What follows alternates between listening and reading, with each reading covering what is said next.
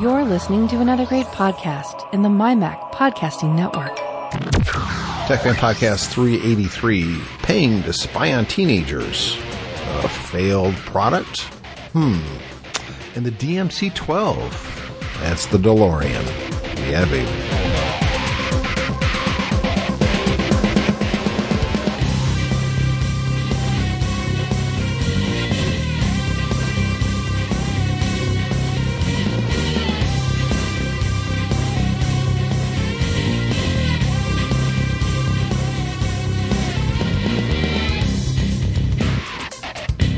And as I said, it is Tech Fan Podcast 383. I'm Tim Robertson, and there is David Cohen. Hello, David. Hello. We really haven't spoken much since the last episode, which we were supposed to record two days ago, but I couldn't. Yeah. Yeah. I uh, Because of the missed weather. too much work. Yeah. The polar vortex. It was uh, the real deal. It, it It- was, yeah. It was colder here, um, or at least parts of here, than the average in Antarctica. Which, when you think about, is quite astonishing. Yeah. Um, there were two days, Monday and Wednesday, that I never left the house. It was that cold. Um, I did the really hot water, throwing it up in the air outside for coal Yeah. and that was kind of neat. Of course, it turned to snow and, and mist. Yeah. and it froze instantly in the air. It was it almost looked like a cloud, like I threw a cloud up in the air. Uh, I've seen video, but seeing seeing it in person is quite different. Have you had the thing where if you open your front door, you get fog in the house? No, didn't No. get that. Mm-mm. But it was uh it's a different kind of cold. You know, I, living in the Midwest, we get cold weather. Yeah.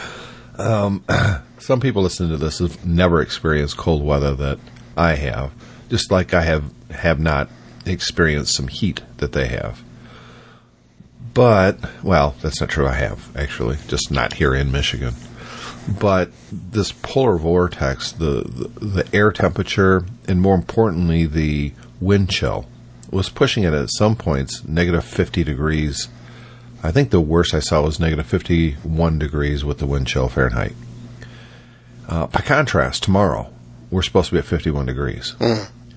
So that is, according to my human body, a 100 degree shift in temperature. Yeah. Short In- tomorrow then. Yeah, in, in a five day period. That's crazy. Yeah. It's crazy. But, you know, you get used to it, I guess. Not really, but you move on. What can you do? It's just weather. Yeah. But what I found interesting is my iPhone did not like those super cold temperatures. Yeah. Uh-uh. I went outside on Tuesday. I Actually went to work. And I went outside to scan a car and, and my camera and the phone itself it was just like, no, we're not doing this. Just whatever you have to do, get me out of this condition because I'm totally not taking a picture of anything. wow. Yeah. That's uh that's cold.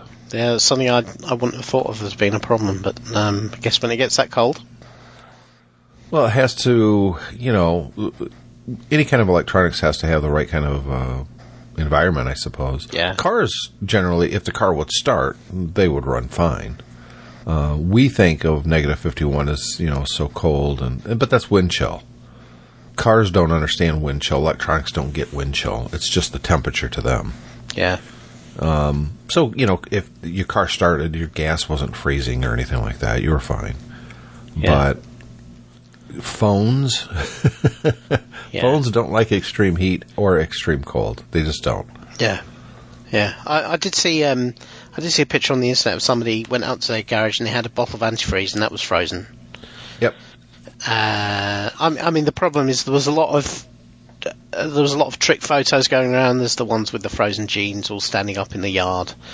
Uh, and people going out with wet hair and letting it freeze, so they had kind of, you know, Edward Scissorhands style hairstyles and all of that. The problem is, is the way some of those pictures were presented kind of implied like an instant freezing thing, like out of that movie Day After Tomorrow, uh, and and even at that temperature, things still don't freeze instantly. There was one where somebody said, "Oh, here's what happened when you spill coffee in Chicago," and there was like a solid frozen block of coffee spilling out of a cup on the floor. Yeah, that but doesn't they work. they tried to imply that that had happened instantly, where it it doesn't. And and I sent you that picture of a guy doing the um, that movie of the guy doing the um, steam, you know, the boiling Yep. water thing, and because he threw it directly up in the air. And Yep. he didn't spread it out on a curve. Basically, it just fell straight down his head and scalded him because um, to You do have to spread it. you have to get the surface area to allow the Yes. small droplets to freeze because actually a big block of of uh, a, you know a, a big droplet of uh, boiling water will not freeze instantly even in that cold. Correct. Yeah. Uh, and I was telling David before we started recording, I actually did that boiling water out into the air, turning it to snow instantly. It it works. Uh, Yeah. There's no. That's not a, a fake thing. Uh, That's a real thing. But you do, like David said, you got to get the surface thin, if you will. Yeah. You got to spread it out so it freezes instantly. But if it's a big clump of water, no, it's just going to hit the ground and Or or the melt a or, little bit of snow for a minute. or the thrower's face, which is what happened. Guy was an idiot. Just stupid. Speaking Yeah. of stupid, um, let's talk about Facebook for a minute here. yeah. This has not been a good week for Facebook. Oh, who would have thunk? They have more. They have nearly as many bad weeks as the Trump presidency at the moment. no. What, what's what's what's truly newsworthy for Facebook is if you can do a podcast. Say Facebook had a great week.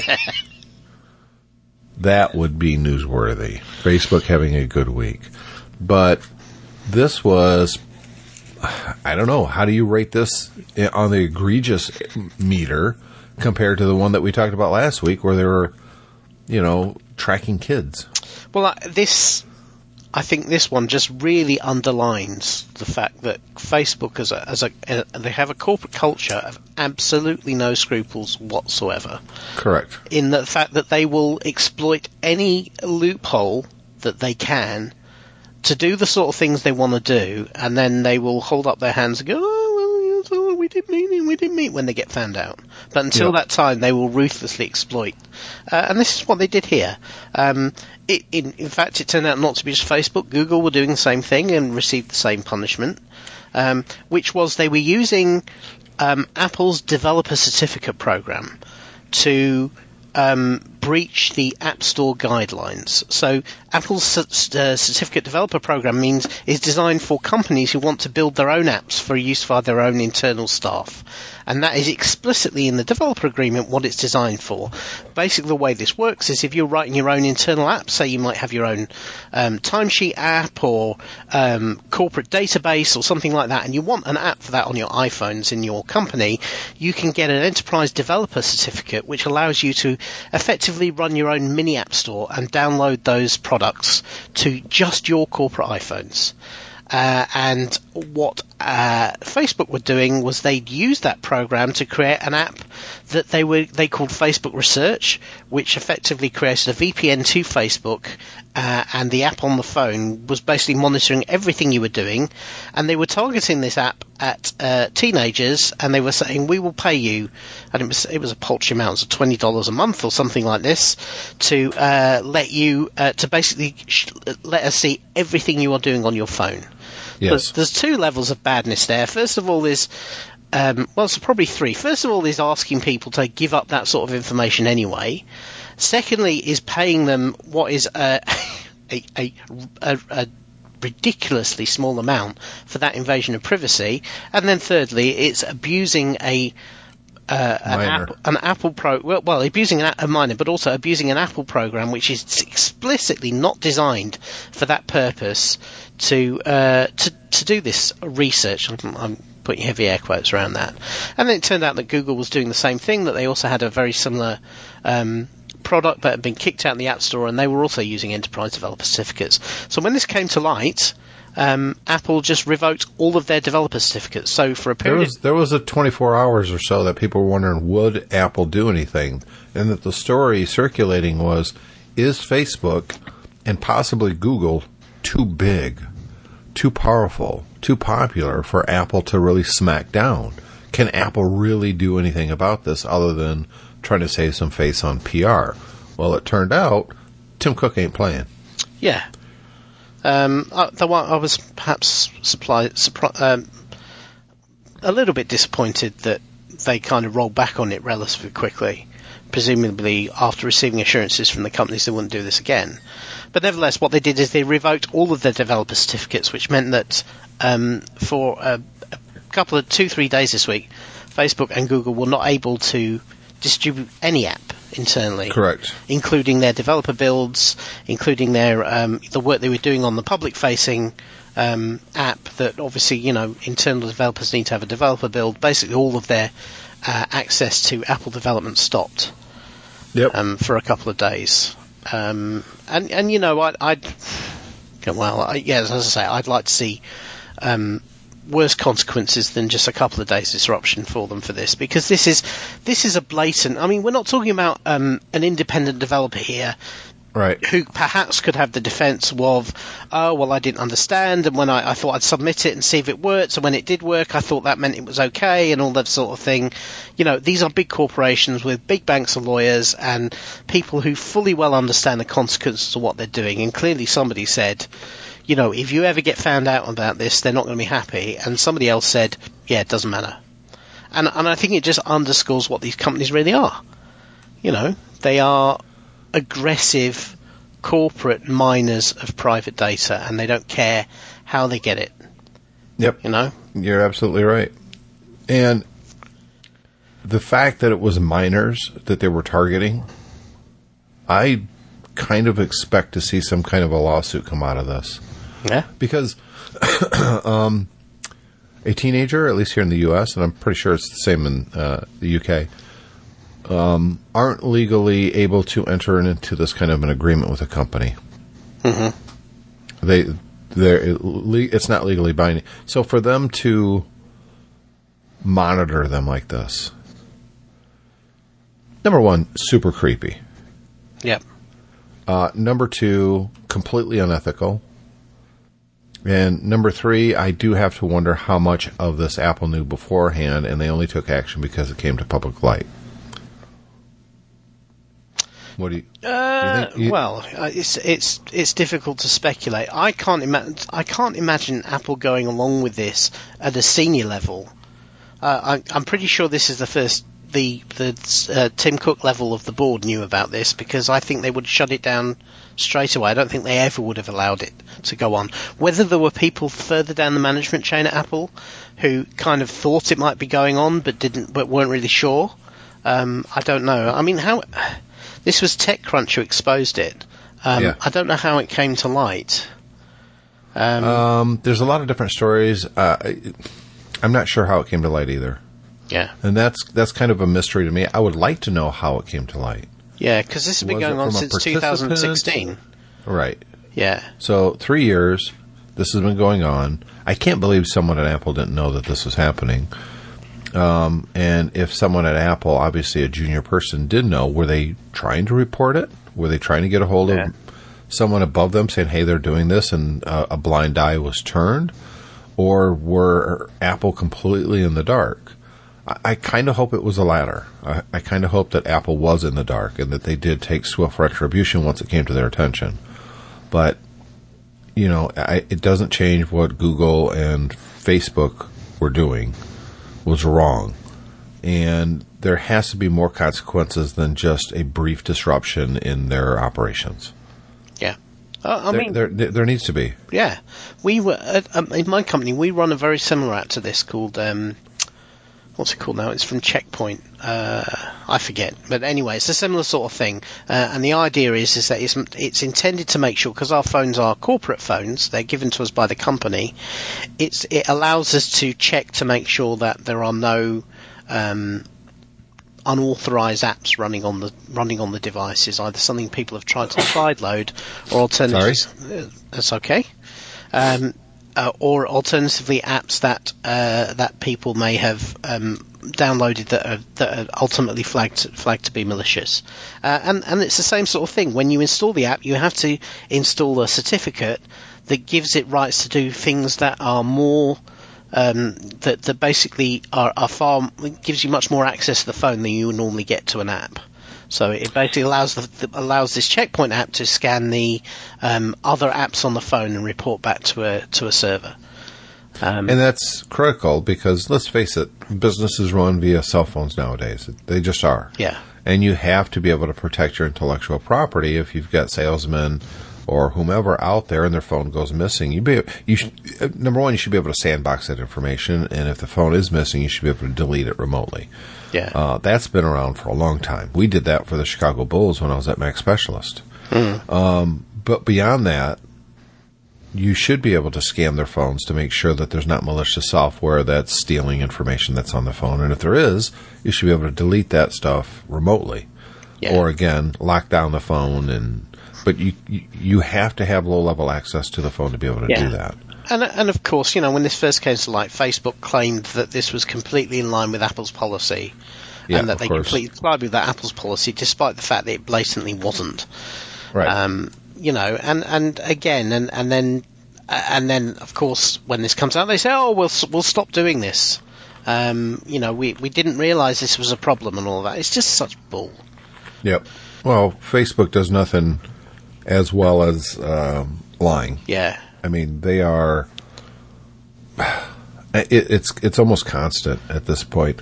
I, you know, I kept wanting to give them the benefit of the doubt. I use Facebook. I use it a lot. I like Facebook, but not. I don't like Facebook itself. I like the, the connections that I have with other people on yeah. Facebook, and it's important to me. So I'm of two minds. I, would love to stop using it, but everybody I know uses it, including yeah. family and friends. So you're stuck. Well, yeah. what do I do? Do I continue to use it even though I know Facebook is and more and more they're looking like a very evil company. Yeah. Um, I don't trust Mark Zuckerberg at all. I think he's scum. Yeah. I, know, I don't I, say that I, lightly.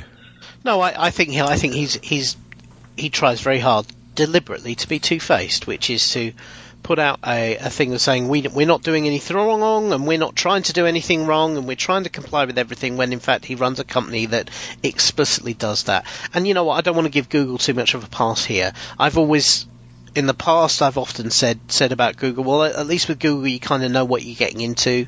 Um, but really, you know, Google is is pretty much as bad in this respect here. And uh, yep. as somebody who, while I don't use Facebook, I do do use use a lot of Google services. And um, as time goes on, I'm becoming less comfortable about that. Let's put it that way. So, what's the solution here, David? Do you think governments need to start regulating these companies in the, in the social and the the information age? And if well, so, which country? And then whose laws are we adapting and adopting? Or yeah. is it going to be the the the Chinese type of you can't have these kind of search results? Is it going to be hey, you, you know? We're going to have government oversight. Again, which government? Is it going to be a coalition of governments setting up an agency? I mean, there's a lot of questions here. I don't know what the answer is. I'm just yeah. not smart enough to figure it out. But well, I, I, yeah, I think the reality is that most of these companies are based in the U.S. I don't see the U.S.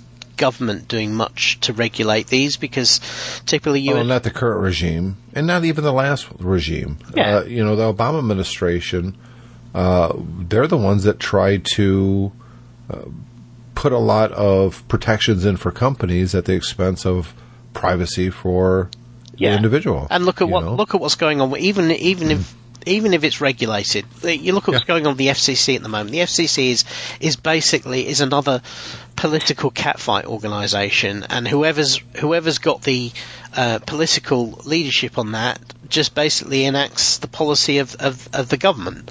So that's why we currently have a Republican uh, led FCC who is flying in the face of all sorts of advice and um, evidence to do whatever he ideologically wants to do. The guy who runs that thing. So mm-hmm. regulation in the US is not the answer.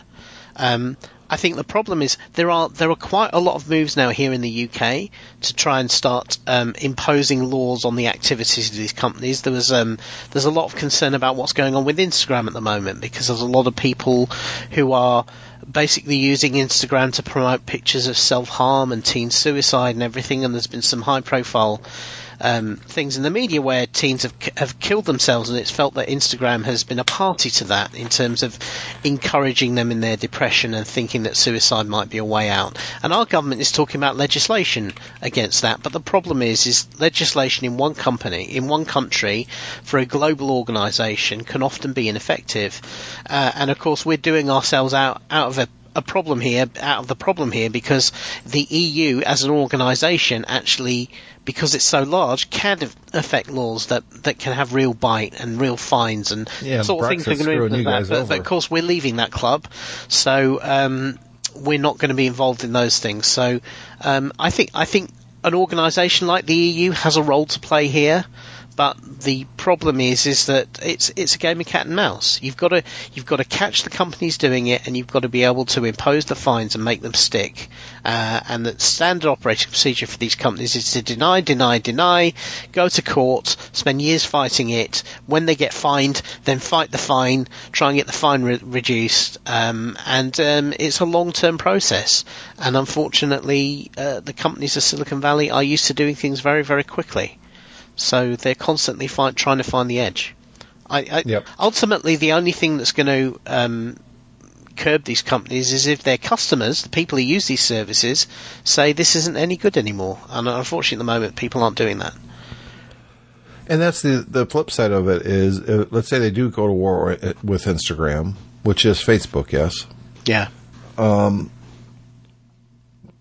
they don't comply. So your government says, okay, fine. So you effectively ban that service in your country. It's turned off.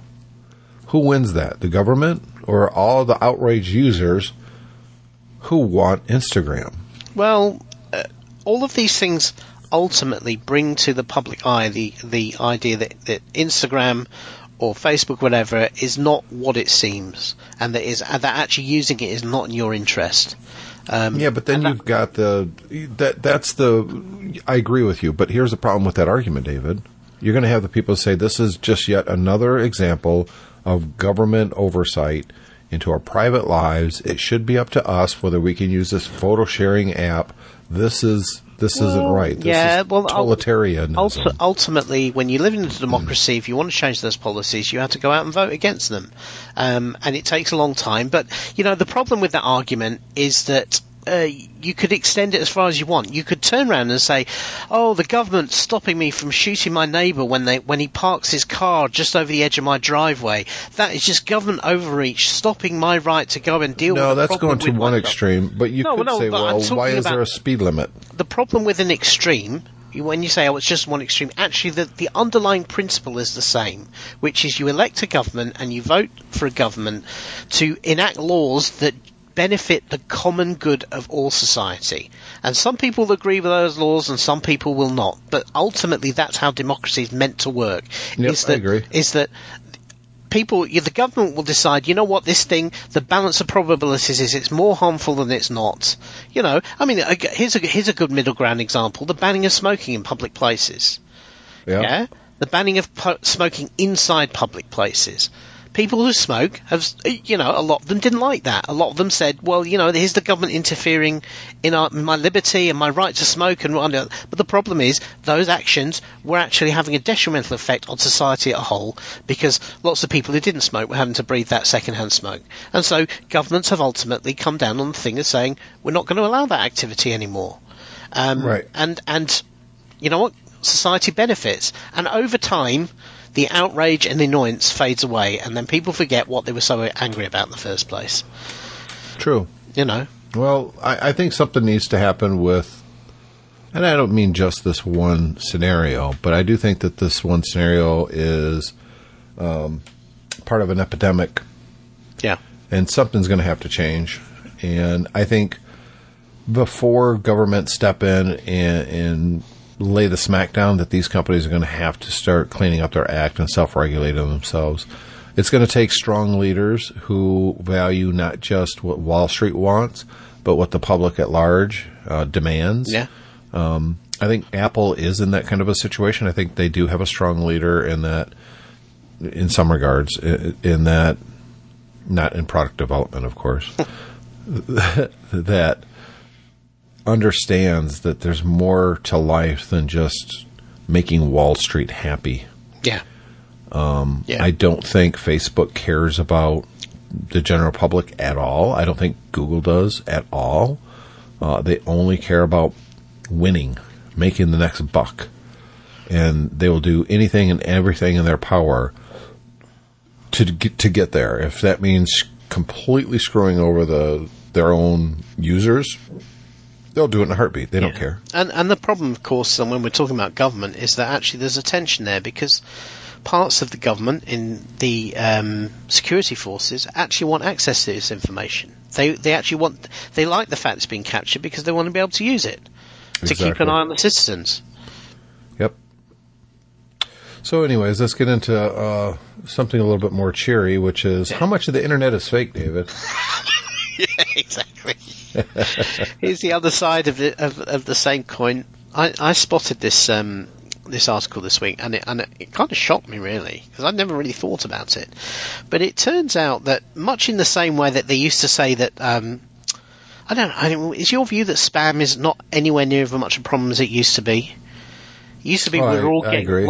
Yeah, but now spam, it, it's not like it's a solved problem, but it's just something you don't really see because the blockers and everything are so good. But it turns out Well, that it depends on how you say spam. If by spam you mean email, uh, I don't think it's that big of a problem anymore. I think it's still Yeah. a problem. I just don't think it's as big as it was even just four or five years ago. Um, but uh, we're getting other kinds of spam now. This is, well, this is this is it. But the, the reason I mentioned spam is that I saw statistics back in the day that said something like eighty percent of all the email traffic on the internet was spam. Was spam, right? Yeah, um, and it turns out that up to sixty percent of all the traffic on the internet is effectively fake. And by fake, we mean this is fake. Uh, this is bots and fake websites that are directing traffic to fake websites to try and basically just bump up the number of clicks that uh, adverts get, uh, and try and suggest that advertisers are receiving more traffic than they actually are. Uh, and So here's how I would do this. There's like a there's like a self-propelling cycle here. Right. Yeah. So here's how you do it, David. you, you're an ad agency, and your whole job is to um, sell ads to, let's say, company A. And you tell company A, we'll, we'll take your video, we're going to place it on these top 50 websites, and you're going to start seeing traffic.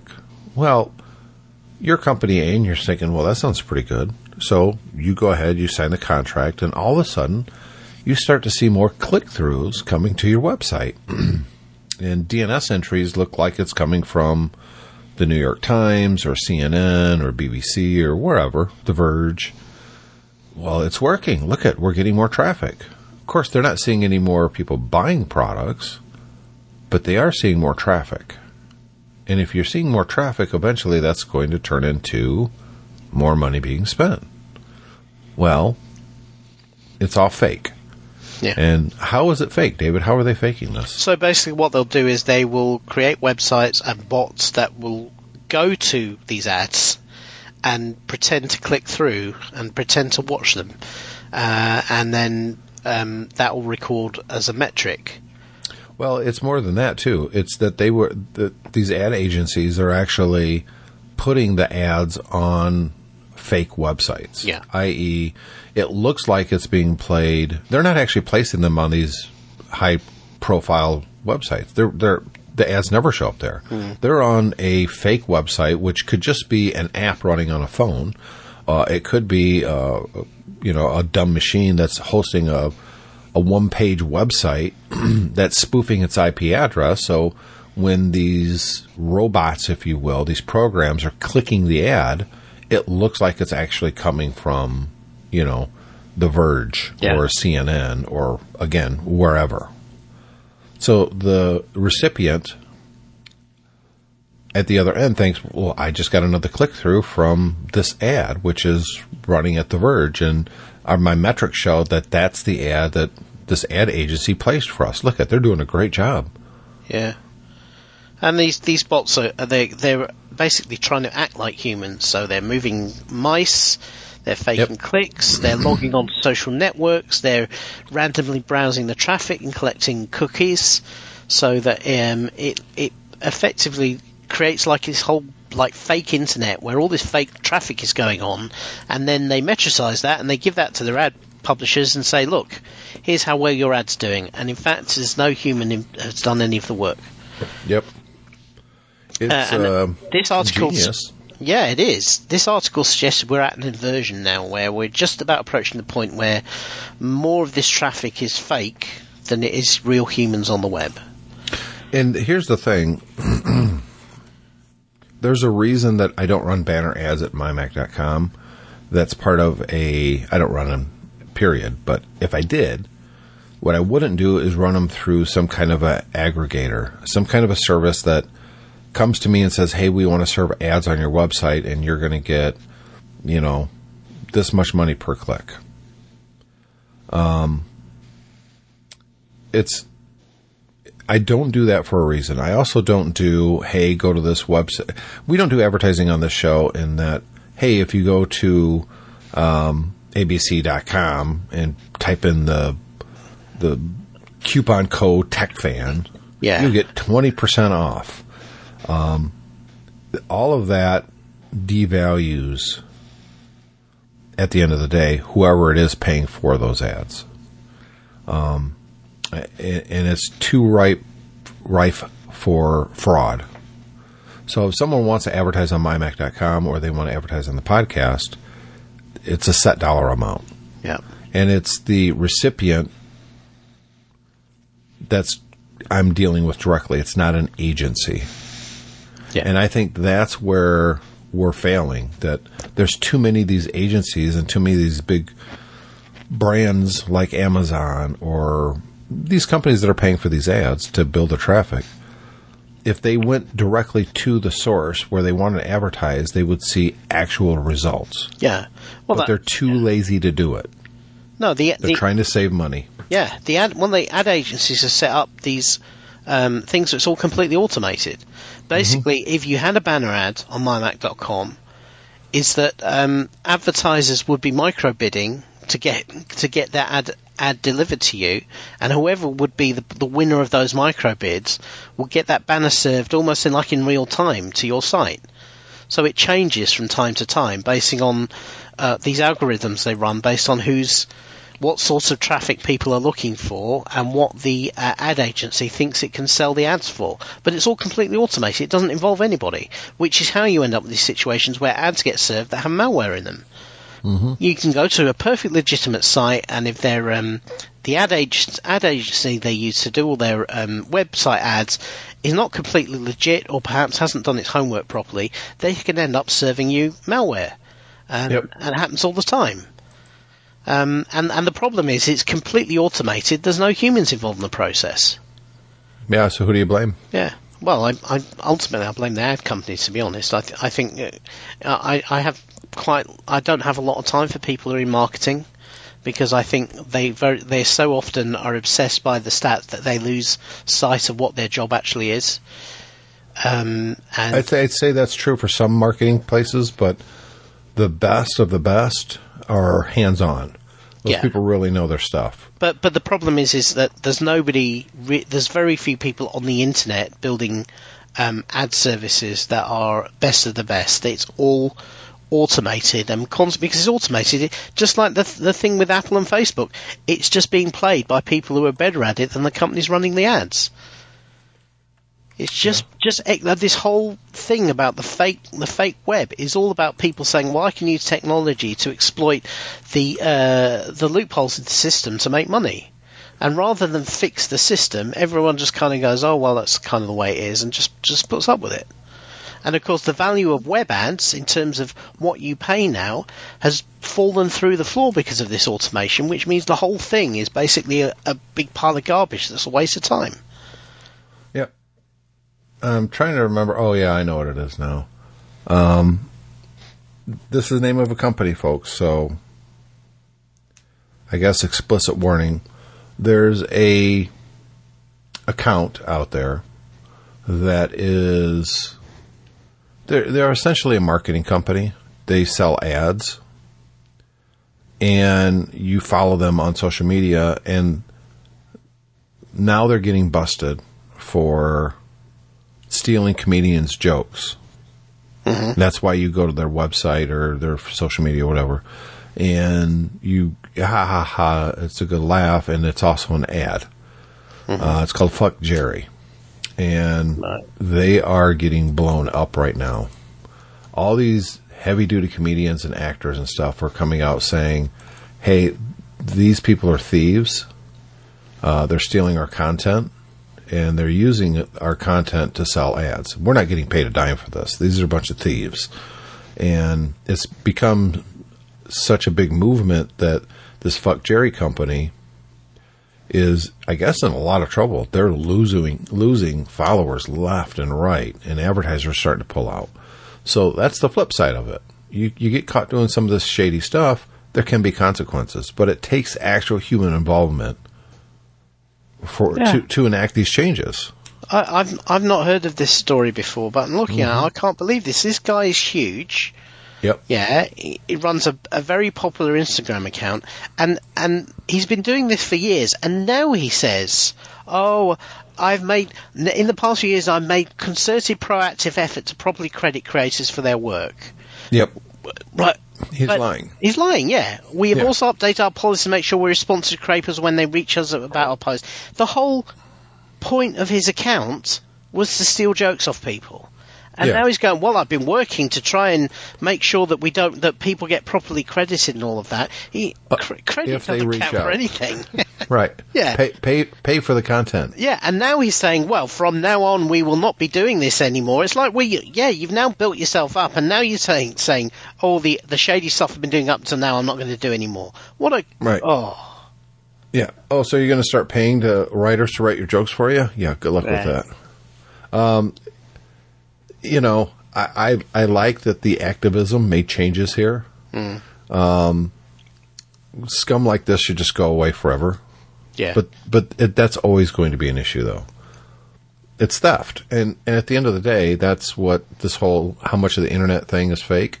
It's theft. People are stealing money. This guy at Fuck Jerry is a thief. He's he's stealing other people's content to make himself rich. yeah. Um, it's it's sad. Yeah. Speaking of sad, you just returned a product that you put a link into in the show notes. Yeah, I does you know what, I was sad that I had to return this project. Actually, I had I had high hopes. I really did. So It um, looks cool on the on screen. yeah. here. So so this is this is uh, a thing. It's called the ice. The company's called iSkin, I S K N, and it's called the iSkin Slate. And this goes back to something I mentioned a, a few weeks ago that I was looking at different products for taking notes on paper uh, and Yeah. capturing those electronically. So I've had the uh, I have the um, the Moleskine pen that I talked about a few months ago. That basically is one of these ones with a camera in the tip, and it uses a special paper with the microdots pattern on to know where it is on a page, and it captures your things that way. But the problem with that, of course, is that you've got to have the special book. And if you don't have the special book, you can't write anything down uh, and Right. have it captured. So I've been looking for something where you can just do it on regular paper. Uh, and I spotted this, and I, you know, it's, it, it, I, I was aware of this product, the uh, iSkin Slate, uh, for a couple of years. It was it started as a Kickstarter, um, and it's always looked interesting, but it's always been a bit expensive. Anyway, over Christmas I got an email from them, and it said they were having a sale, um, and uh, the price came down to a price I was prepared to pay, and they also said they had a a 30 day money back guarantee. So I bought one. So the idea of the slate is that instead of having special paper, you basically you put a, a, a ring on your pen. You can use any pen you want, and you put this special ring on, and um, the slate has um, magnetic sensors in it. So as you move the pen, it senses where the how the pen is moving based on the changes in the magnetic fields of the interaction between the the board you're writing on uh, and what and this this mag- magnetic ring that's around the pen. So this kind of appealed to me because I thought, great, I, I don't Sounds need to use so special- far, yeah. I don't need to use special paper, and also I can use any pen I want. That sounds even better, you know. So I got it, and and and apparently the first couple of iterations of this product product were a little bit rough. So they, it wasn't didn't always work properly. But certainly the version I got, which was the Slate Two, um, in my experience, worked perfectly. Uh, whether I was, it's it's more, it, it is more designed for people who are doing drawings and sketches rather than necessarily Yeah, notes. that's kind. That's where their marketing is going yeah, on their and, website. and and definitely the software is very it's it's kind of it's page based. It doesn't do OCR, but the the point is, as long as it was capturing them electronically for me and I could send them as out as a PDF, that was good enough for me. Uh, and you know, I was really liking it. It worked really great. Um, the the slate itself was quite light and easy to use, uh, and as I said, I like the fact that I had, I could um, that I could uh, use different types of pen. Um, so it was all good, except that when I started trying to capture the notes, um, their is a little bit odd. They have they have a, a they have a desktop software for the Mac and the PC, and they also have uh, iPhone software. And when you, the website is one of those annoying websites that's got lots of big flashy page transitions. It's you know really built up in HTML5, but is is actually quite thin on content and is quite hard to find find how to do things. Um, but anyway, I kind of went through it, and I, I finally got hold of the um, of the iOS app, and I also got the um, the desktop app. And the desktop app worked fine. Connect to the tablet either Bluetooth or a cable. Pull the pages you've written off. It has a memory, so it stores multiple pages. And that's exactly what I wanted. But the thing is, I didn't really want to be doing it on my on my laptop PC. I wanted to be doing it on my iPhone because then I've got now I've got the electronic copy there and then after I finish the meeting, whatever. So the problem is whenever I um, transferred the stuff over Bluetooth via the iPhone, it came out looking like chicken scratches on the paper. Uh, it was like random random marks, uh, and I, you know this happened a couple of times. I thought maybe there's something wrong with those pages, but then I would collect those pages on the PC, and they were perfectly fine. They were legible. So there was something wrong with the iOS app. Um, that basically means when it pulls the data over, it's not transferring it properly. And so I wrote to them. I said, "Look, what's going on?" Um, uh, and I was told, you know, all these standard troubleshooting steps: reset your phone, reset your slate, reconnect it, all that sort of thing. I did all of that. Didn't make a difference.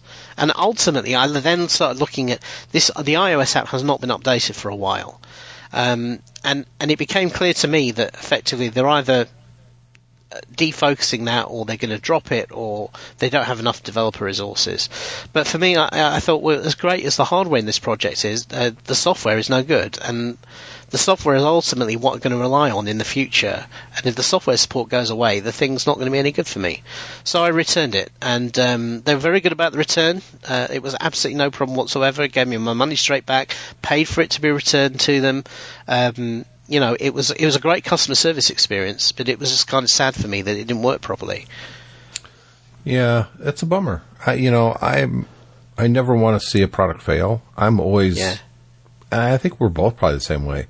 When you see something like this, you want it to work, not just Yeah. for us, not for my own personal, although that is part of it, but in general because I like technology like this because it pushes us forward. Yeah. The, the the industry as a whole gets better when stuff like this is out there. You know, what else could we do? This is awesome Yeah, when they're dropping the ball on iOS support, that's pretty stupid, and that that calls into question the uh, intelligence of the company. well, either it's either intelligence or it's an ability to deliver. Because I think I think a lot of companies find it difficult to actually they they underestimate the amount of resources required to keep a product going. Yeah. Um, and uh, it's not just about the hardware; it is the software as well. Um, right. So you got to have software and hardware engineers, And you've if got- and sales yeah. isn't there to pay for both. Yeah, and and also as well, you know, you've got to recognise if you're targeting iOS and Android, those are uh, uh, platforms that are updated regularly every year, and you Yep. need to make sure you match those updates. So you've got to have a team working all the time, and it it it's I'm and I'm I'm only speculating here that this is the problem with iSkin. I don't know. Um, they didn't say to me one way or the other what the issue was. All they said was, well, in our view, it should be working right, and this is what you can do to try and fix it. And I tried those things, and they didn't work. So ultimately, I decided, unfortunately, I had to give the product back. Um, I have dealt with other companies. Uh, there was, there was, there's there's, um, there's a group of guys who who um, make a thing called the FreeWrite, which is a basically it's like a if you imagine a mechanical typewriter turned into an electronic device. This is what the FreeWrite is meant to be. It has a mechanical keyboard. It weighs a ton. Um, has an e-ink display in it, and the idea is to try and make like um, the old mechanical typewriter, but in an electronic form. Um, and recently they dropped their forums because they said they were getting too many uh, abusive posts on there right? And and mm. one of the one of the writing groups that I subscribed to, we had a long debate about this because the way they did it was they just made them disappear one day, and everyone's going like, "What the hell?" And of course, a lot of the while there were people in there who were trolls, and there were people in there who were very angry at what they perceived to be shortcomings in the product and the company, there was also a lot of legitimate criticism and suggestions for improvements and how might you do this and this, that, and the other, and all of that was was swiped away as well when they stopped the forums. And anyway, then we got a statement statement from the company basically saying that they've been struggling for a long time with people who were being abusive and were, um, you know, wouldn't take no for an answer and, and all of this sort of thing. And ultimately decided that until they got a full time manager who could manage the forums, they weren't going to be able to keep them up. So they'd, they'd turn them off and and I was just incredulous. And like, hang on a minute, this is a Kickstarter-based company whose whole ethos has always been about interacting with the community, and yet they never hired right at the start somebody to manage the forums. Have they never been on the internet before? you know, yeah, yeah. You can't have unmanaged, unmoderated forums, yeah, on in any anywhere. Yeah, stupid. Uh, yeah, exactly. And it's just basically because they decided that was somewhere they could cut some money corners but you you can't do that if you want to do things properly. Well, let's move on. Uh, we do want to thank our sponsor, uh, yeah. MacSales.com.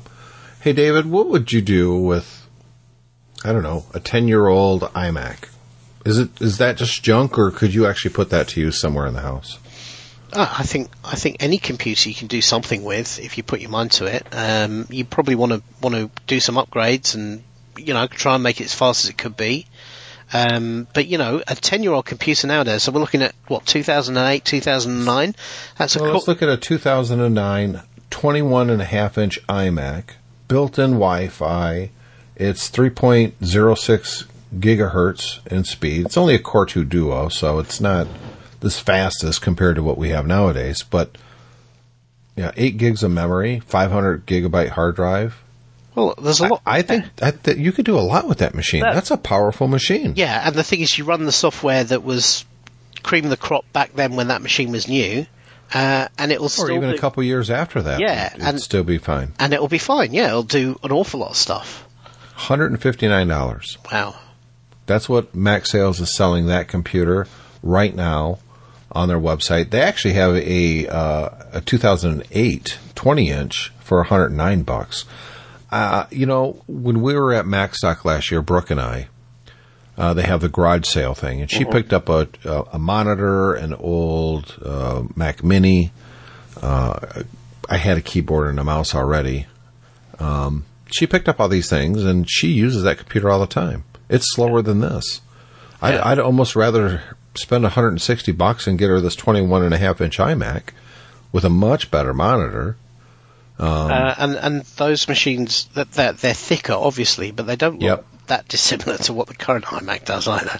No, you know, and, it's not like they're, built-in. They're, not the super white drive. Yeah, they're not the white Lexan ones. These are uh, no. aluminium and Aluminum. black, and yeah.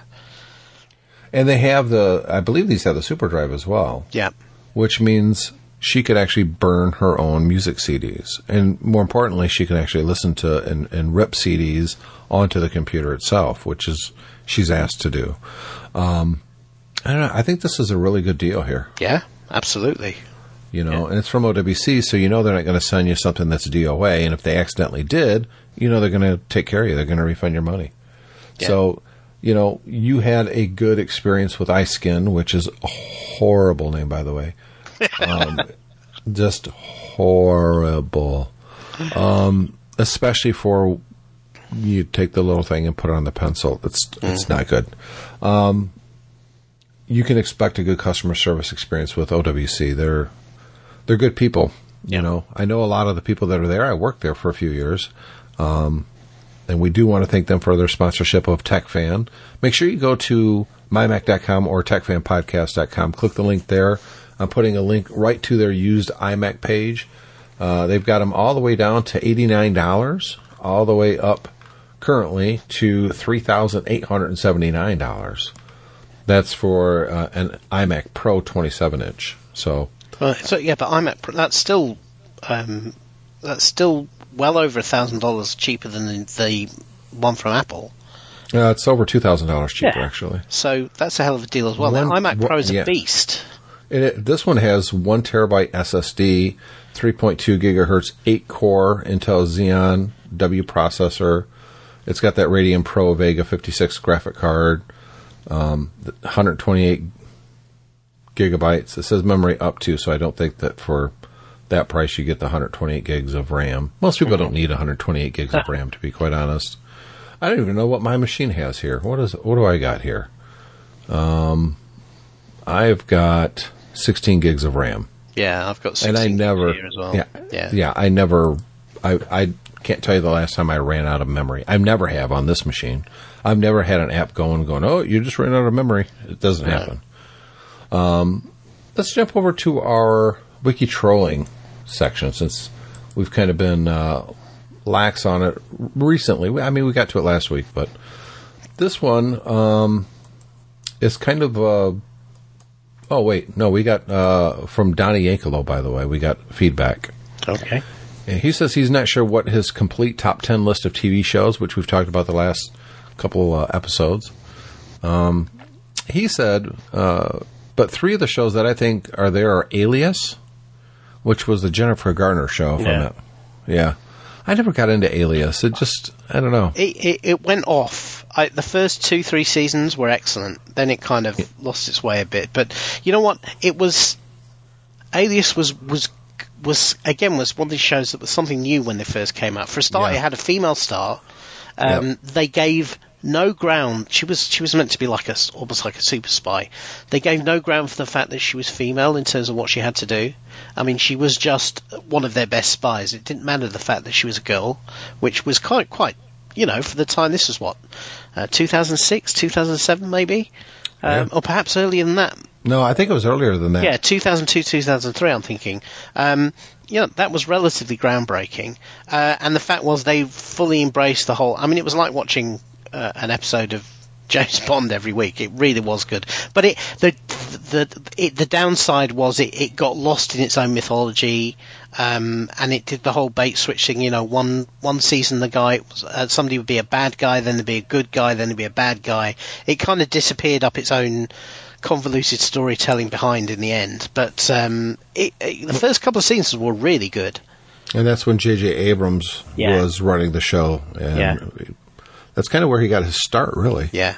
Uh, he also said the first season of 24, which I would agree with. Yeah. Jack Bauer, um, it really is kind of a despicable person. I mean, the stuff that he does is just, ugh, you know, Well- torturing people. Well, he, yeah, but in the first season, he wasn't really. The, the whole point was he wasn't really like that. He kind of became that. That's true. What he went through because of all these Yeah. terrible days he was having.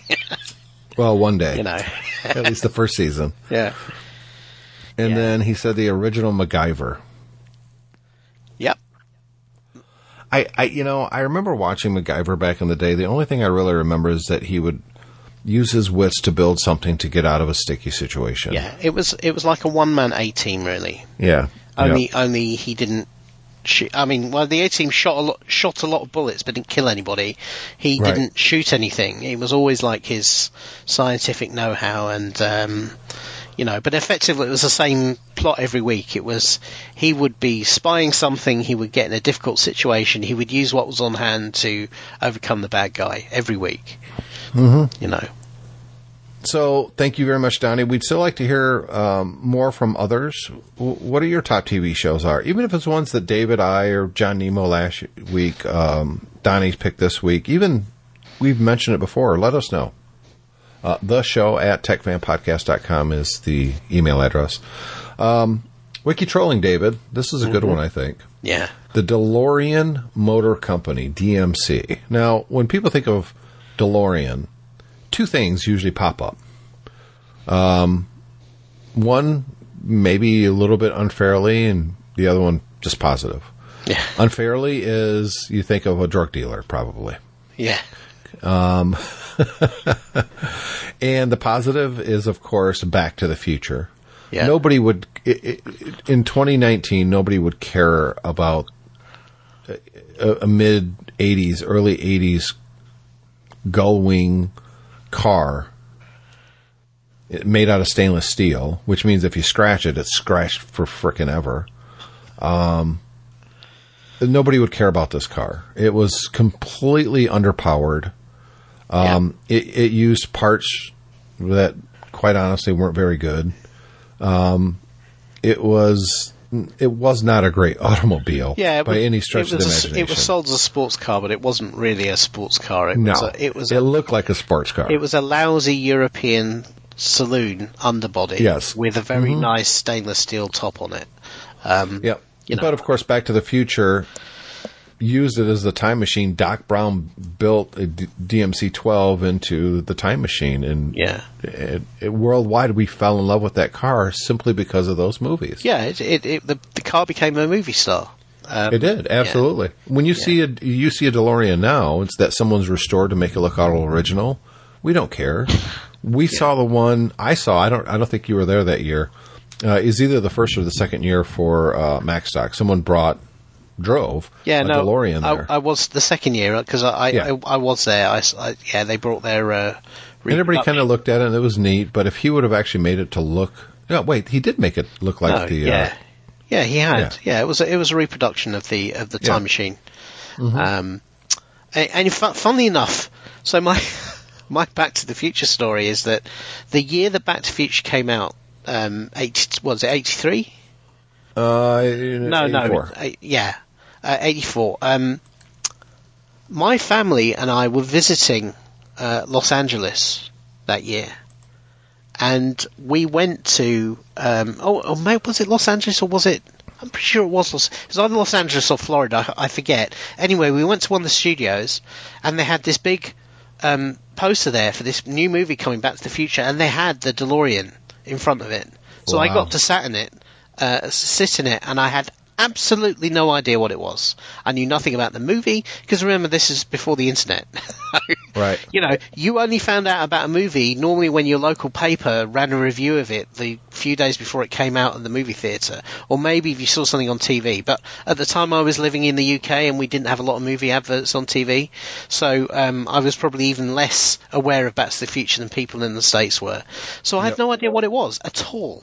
Similar thing happened to my brothers a, a few years later. They were in New York. I wasn't there at the time, and they walked past this movie theatre, and they had the guy. Uh, they had the guy uh, Peter Weller who played RoboCop in costume, promoting the movie on Broadway. so they awesome. got they got pictures with him. They got to talk to him, and they were going, "What's this about?" And he, and he was telling them the story and everything, and they had no idea what it was. you know, it was just some dorky guy in a costume. So this was a similar sort of thing, and yeah, but even then, I thought I I kind of knew what the DeLorean was.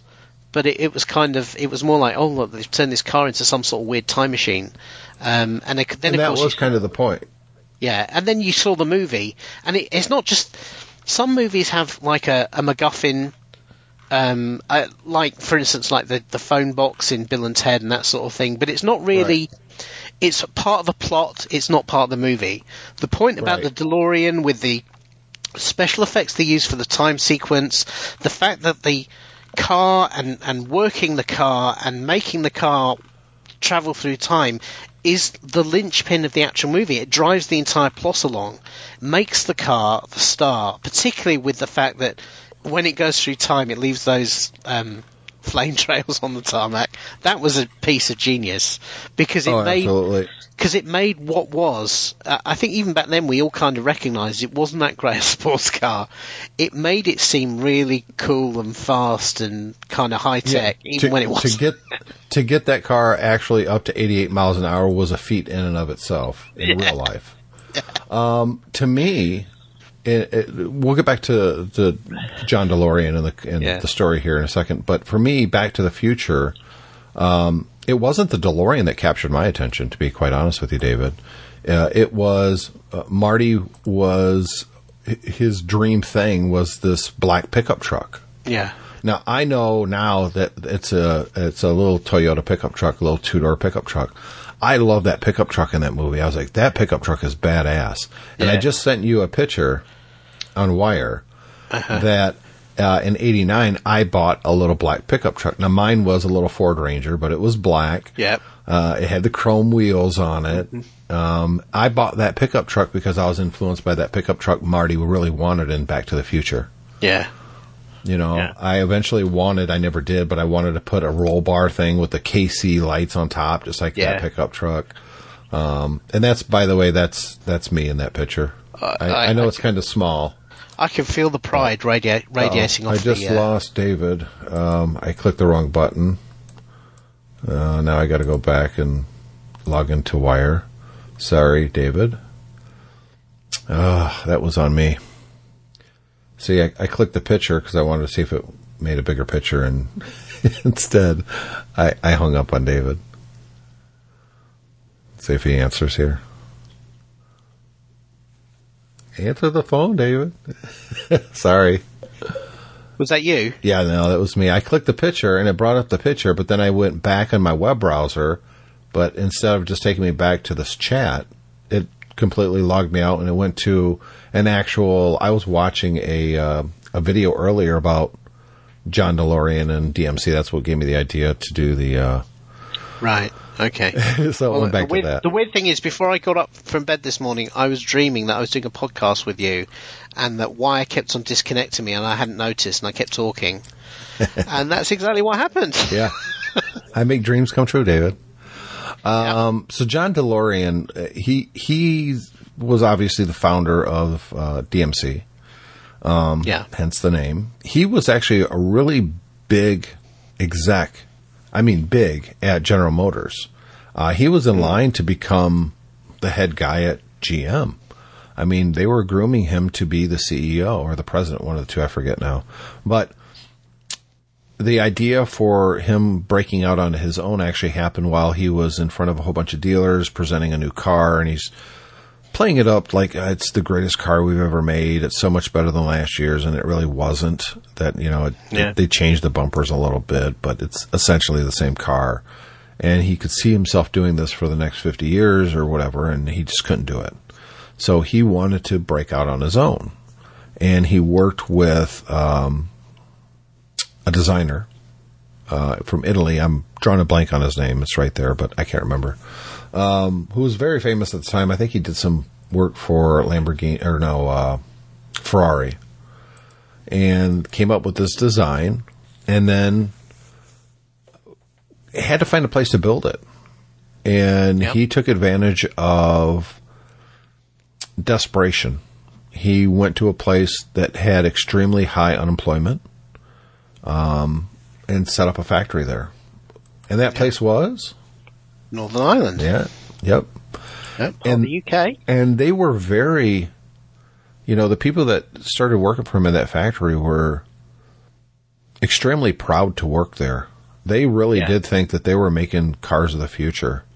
They bought into his dream, like, you- it, it, you know, to this day, some of the interviews you see, these people still believe what they were doing was groundbreaking and was great for their community. And this was, this was amazing. Um, although a lot of them do say even back then they kind of had their doubts about John DeLorean himself. He seemed a little bit sketchy, but I mean, he opened the factory. He started building cars. You can't deny that. Yep. People were getting a paycheck for a while. Um, his initial investment actually came from dealerships. Uh, he secured millions of dollars from different dealerships in North America, and that's the capital that he used to start the company. Uh, it wasn't enough, and that was his downfall. That everything cost more than he thought it was going to Yeah. and um, you know he was looking for a big cash infusion into the company, and to get it, he kind of broke the law a little bit. Well, he was eventually cleared of all charges. Well, they have him on video. You can watch the videotape of him talking with the drug dealers, the drug smugglers. He was going to smuggle drugs uh, using DeLorean, the company. He was going to hide drugs in the cars. That was the plan. Now, he was he acquitted? yes, yeah. but It, that was a sting, though, wasn't it? OJ So- was acquitted. Let me put it that way. Yeah, uh, the, the problem with the stings is that, you know, he was he was desperate for money, and they came to him and offered him money, and then said, "Oh well, it's going to involve the cocaine." Now, to be fair, he didn't kind of back out at that point. No, Um, but but uh, you know he was able to defend himself on the basis that it was police entrapment, and they successfully said that he was. Um, you know the problem with entrapment is is the claim is that while you know the the government enticed this person to commit a crime, that they had no intention of committing. they would they would then. have no intention of, of committing until it was offered to them. right.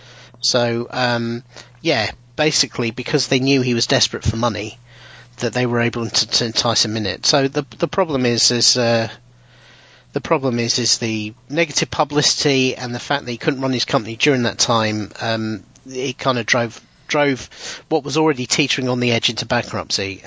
the great quote here is, um, when asked after his acquittal if he planned to resume his career in the auto industry, DeLorean bitterly quipped, "Would you buy a used car from me?" Yep. So, um, you know, yeah, that's that's the problem. That was that really was the well, let's say it was the the final nail in the coffin of DeLorean. The real problem with the DeLorean was it wasn't that great a car. But no, it wasn't. However, Back to the Future, if he was still selling cars when that movie came out, Oh yeah, he'd have cleaned up. he'd have cleaned up. There's no question. Yeah, There and it a- wasn't. I mean, he was acquitted in 1984. yeah, Uh, the Future came out in 1984. right. Um, so you know he would have uh, he would have been able to capitalise on that. But having said that, perhaps this is where it all comes down. You know, possibilities maybes. Yes. Maybe the maybe the only reason because they used the DeLorean was because they were able to pick up a whole load of cheap ones because they'd gone bankrupt. Mm, no, the because movie. they hadn't gone bankrupt. They filmed this in 80, 83, part of 82 and into 83. It didn't come out until Yeah, 84. it, it, they were they were they were well on the way to going under. Absolutely. yeah. Um, you know. It well, part of it also was my understanding is watching some documentaries on Back to the Future that uh, they could film easily in the car because of the Gull Wing doors. It it allowed Yeah, and also filmmaking. Yeah, that- it was. It was so big Yep. inside because John DeLorean was six foot four, and he he made sure it was designed to accommodate somebody of his size. Yep. Which meant, I mean, you, you, you, if you watch Back to the Future, when um, when Marty's sat in that car, Yeah, he looks like a child. he looks tiny. I mean, don't get me wrong. I mean, he's not a big guy anyway. Right. But um, he looks absolutely tiny because there is so much space there. Yep. And that that also meant they had space to put all that stuff on the dashboard. exactly. You know. So it was the perfect car for that movie. Now the story Yeah. doesn't end there, however. Uh, in '95, uh, Liverpool, oh, Liverpool, Liverpool-born mechanic Stephen Wynne um, started a separate company using the DeLorean Motor Company name, and shortly thereafter acquired the remaining parts inventory and stylized the DMC logo trademark of DeLorean Motor Company. Um, it still doesn't stop there. That guy kind of went under. Yeah. Um, the current DeLorean Motor Company is located in Humble, near Houston, Texas, and is not has never been associated with the original company, but it supports uh, owners of DeLorean cars.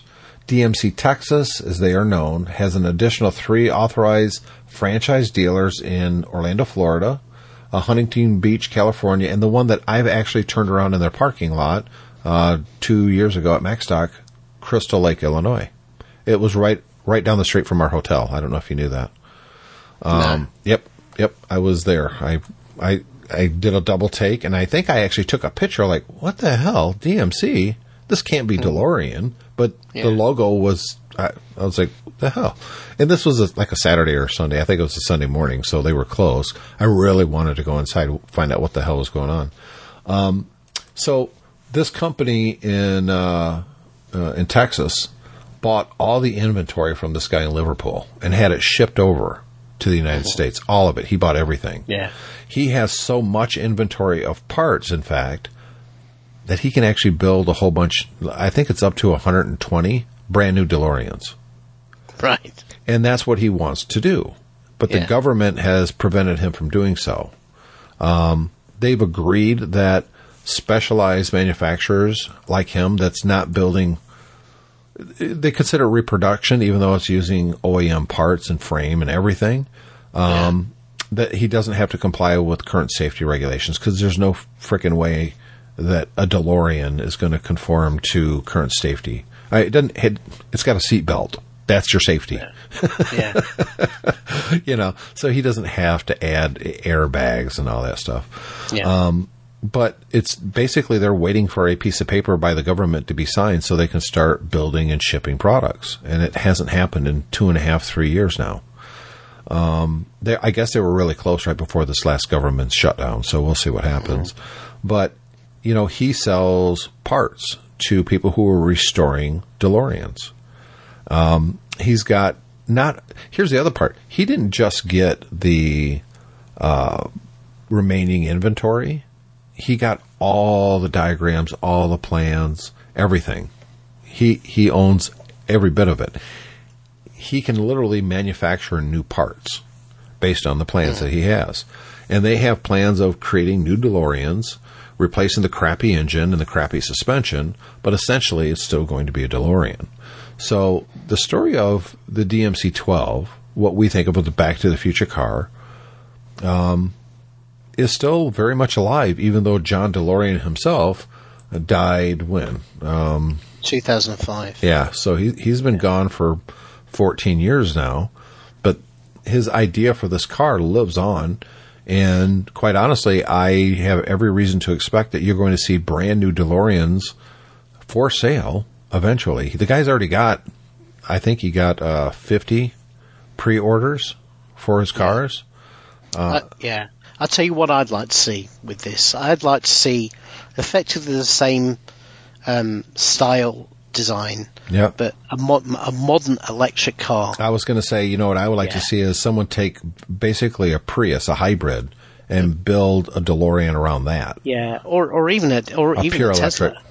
A Tesla Yeah. would be pretty cool Tesla- too. Tesla would be cool because then it really would be fast. But I, I, I said Prius simply because readily available parts, Yeah, easy to maintain, and you're not under that limitation of, you know, if once you run out of juice, the car's sitting there until you can get it recharged. yeah. Funnily enough, the original DeLorean. I'm reading here. The original DeLorean, the alternator was not able to provide enough current to uh, charge the battery and run all the electrics car in the car at the same time. So if you had all the lights on you were driving around in it, the battery was steadily discharging till eventually it went flat and the car would stop. That's funny. So the original car was quite capable of running out of juice. Yes. That's too funny. Well, You that's know- why. Well, that's why Doc Brown put the fusion Mr. generator. on the Mr. back. Fusion, yeah. He could have just put a new alternator in it from like an old Chevy pickup truck and it'd been fine. But no, you got to go Yeah. with Mr. Fusion. That's funny. Yeah. Yeah, it is funny. Yeah, well, as I say, it was really wasn't a great car, but um, I love the, The, uh, design. you s- I, I do Yeah, love the design of it. It is sleek and elegant looking. I think the stainless steel um, is totally impractical. I mean, well, again, well, you apparently it scratch here. it. Yeah, no, it says here if you scratch it, provided you treat it. The he said the problem is a lot of people rub it with steel wool, and that makes it rusty because it embeds bits of iron into the stainless steel. But apparently, if you know what you're doing, you can just um, Buff it out. kind of buff it out. Yeah, It, and it because because it's brushed stainless steel, it's scratched already. I saw, yeah, well, that's you know. true. Uh, I Yeah. saw someone um, with a DeLorean, and they had actually painted it. They painted it red, and it looked like ass. It was Yeah. so bad. You cannot paint a DeLorean. I well, I, one of the reasons is you can't actually. It's very difficult to paint stainless steel because paint won't stick to it. That was why they ended up leaving it brushed, is because they couldn't figure out how to paint it well, particularly back then. Um, but uh, I think nowadays, if you did want to paint, if you did want to have a car with a painted look still retain the original look, you could get. Have you seen those? Um, sometimes you see like Audis and BMWs with that. Um, it's kind of a flat paint on it, like Yes. a grey. Yeah? I guess it would look alright with that. Well, I just sent you a, a Google search for painted DeLoreans.